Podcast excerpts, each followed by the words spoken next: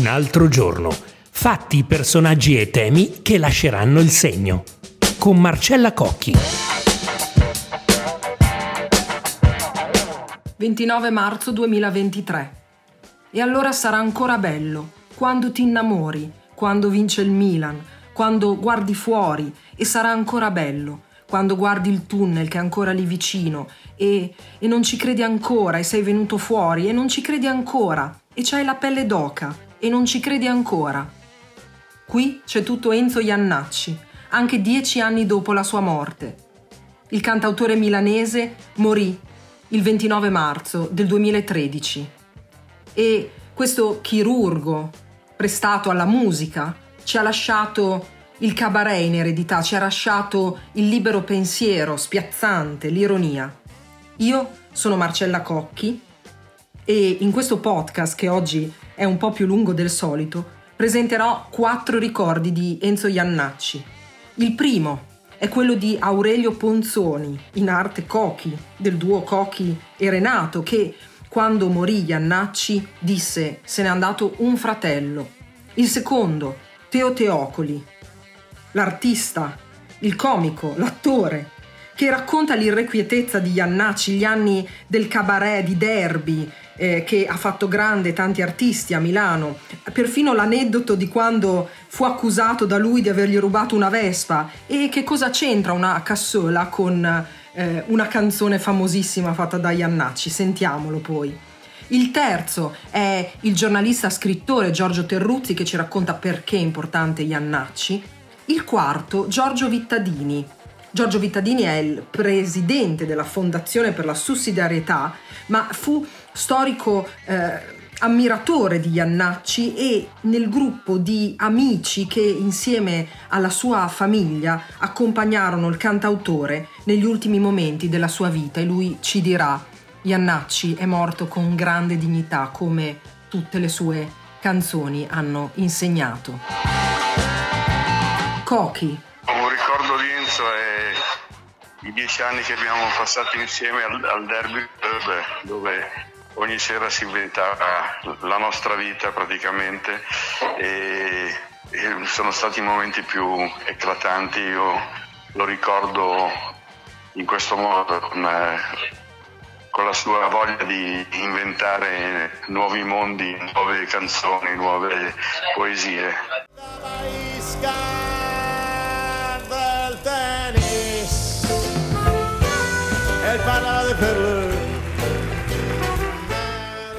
Teocoli. Ha aiutato tutti tranne me che non avevo bisogno.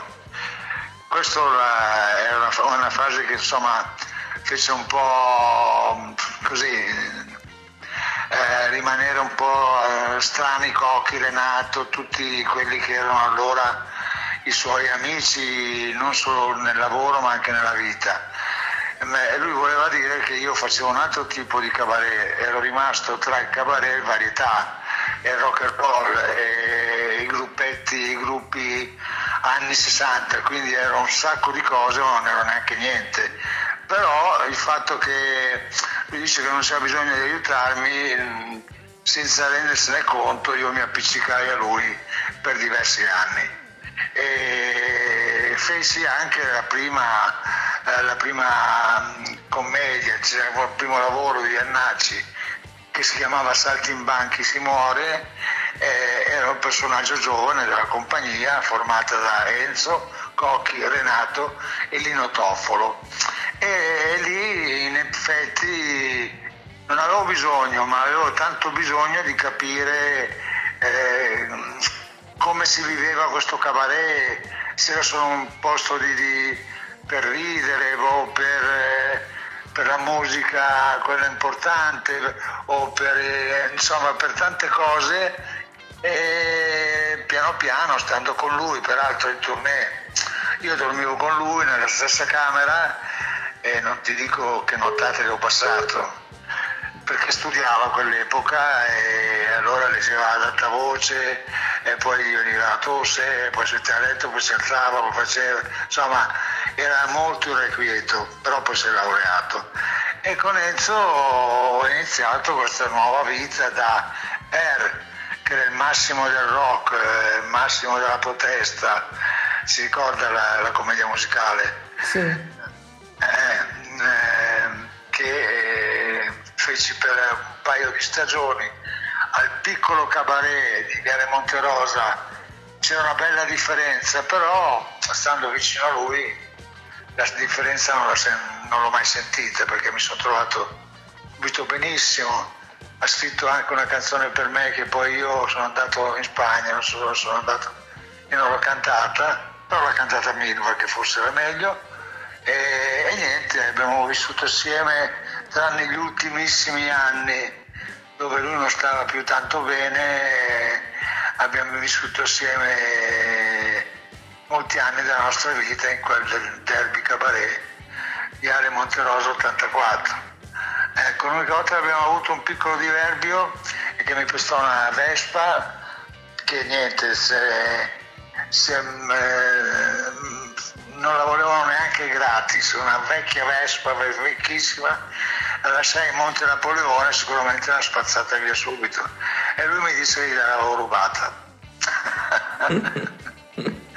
Ovviamente con tutte, ma tu me l'hai rubato, io ti ho dato un pezzo della mia vita, ma è una vecchia Vespa tutta scassata e arrugginita, non fa niente, non è lo stato del, del mezzo, è che te, te me l'hai portata via, te me l'hai portata via, queste, queste, tutte queste stupida, stupidaggini, questo modo di vivere un po' non sopra le righe, ma con un umorismo sempre che, se, che si, si, si, aggirava nelle, nelle, nostre azioni, nelle nostre eh, serate.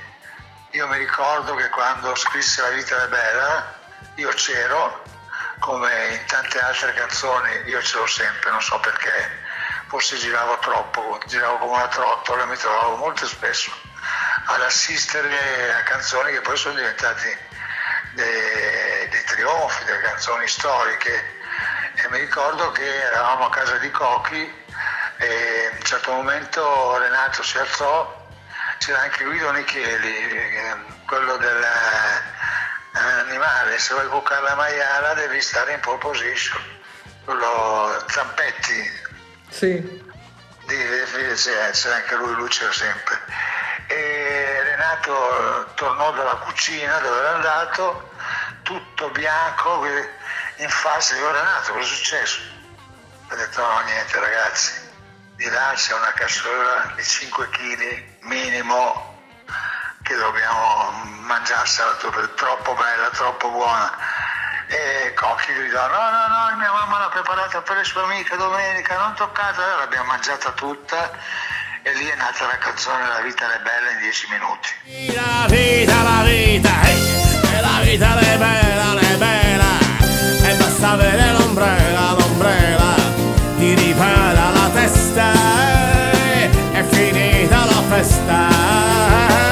E la vita... Perruzzi. Ma ricordare Enzo Iannacci significa ricordare un tempo particolarmente intenso e denso connesso a Milano, ma non solo, connesso all'arte.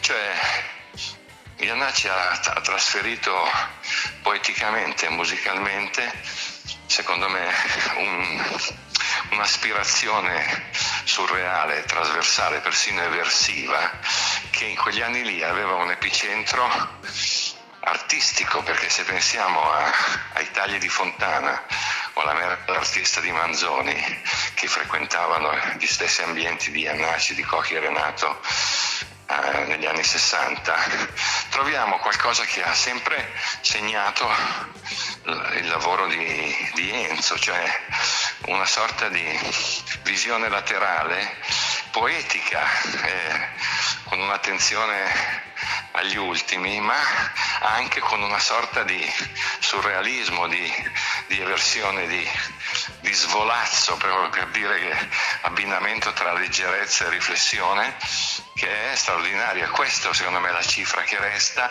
e che ha a che fare con un periodo molto particolare, molto energetico di Milano.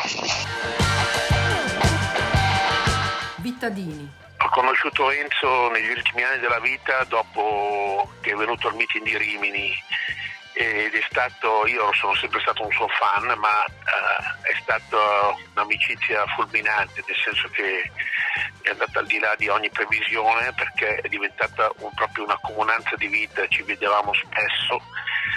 E la cosa che mi ha colpito di lui, che sembrava una persona così celebre, così importante, è l'immensa umanità. Io gli ho chiesto una volta ma cosa voleva dire quella frase che hai detto della, della carezza del Nazareno? Rispetto a Manuele Ingrado e lui mi ha raccontato un episodio, non so se è vero o, o sentito, di un vecchietto che era sul tram che era tutto malmesso, caduto, gli gli occhiali. Lui ha scambiato lo sguardo da un'altra parte, poi l'ha rimesso e ha visto il vecchietto seduto a posto con gli occhiali su, dice questa è la carezza del Nazareno, questa è l'umanità che rinasce. E infatti il tema era sempre questa attenzione ai particolari che gli altri non vedevano e che lui vedeva nella realtà e non solo nelle sue canzoni. Per cui il dialogo era su questi punti, questi spunti, queste cose inaspettate, anche questa bellezza per esempio di Milano che mi accomuna ancora di più a lui, che era così importante, si girava e lui era contento che, che salissero i grattacieli o che ci fosse la Madonnina. E quindi il dialogo era un dialogo su, su tutto mi ricordo ancora quando venne a Portofranco, questo centro di dopo scuola per ragazzi, il cui presidente è stato premiato adesso anche da Ravattarella, e c'erano questi ragazzi di tutti i tipi, di tutte le, di tutte le nazioni, eh, strapellati così e lui disse questo è un luogo pieno di mistero. E un ragazzo gli chiese ma qual è il segreto della vita? E lui disse la carezza è insieme alla ferita, si percepisce la bellezza della vita se si percepisce il dolore. E forse questa è la cosa più interessante di tutte, questa drammaticità che lascia con una positività e che, che è il ricordo di Enzo e che manca moltissimo. Avuto la fortuna con i suoi familiari di stargli vicino fino all'ultimo. E di quest'ultimo periodo della vita eh, c'è una parola che mi viene in mente, la parola dei personaggi, dignità, come quello di sei minuti all'alba che quando deve sorridere al, al, al poliziotto che gli dà la sigaretta ci vuole dignità, Enzo è morto con dignità come uno che si spegne accettando la sua sorte, ma con un essere uomini che è lo stesso delle sue canzoni. Un uomo che fino all'ultimo ha avuto dignità. Vengo anch'io a notturno, vengo anch'io a notturno, vengo anch'io a notturno. Ma perché? Perché no? Grazie per l'ascolto, veramente un po' più lungo del solito, ma è stato un omaggio a Enzo Iannacci. Ci sentiamo domani, se vorrete, con un altro giorno.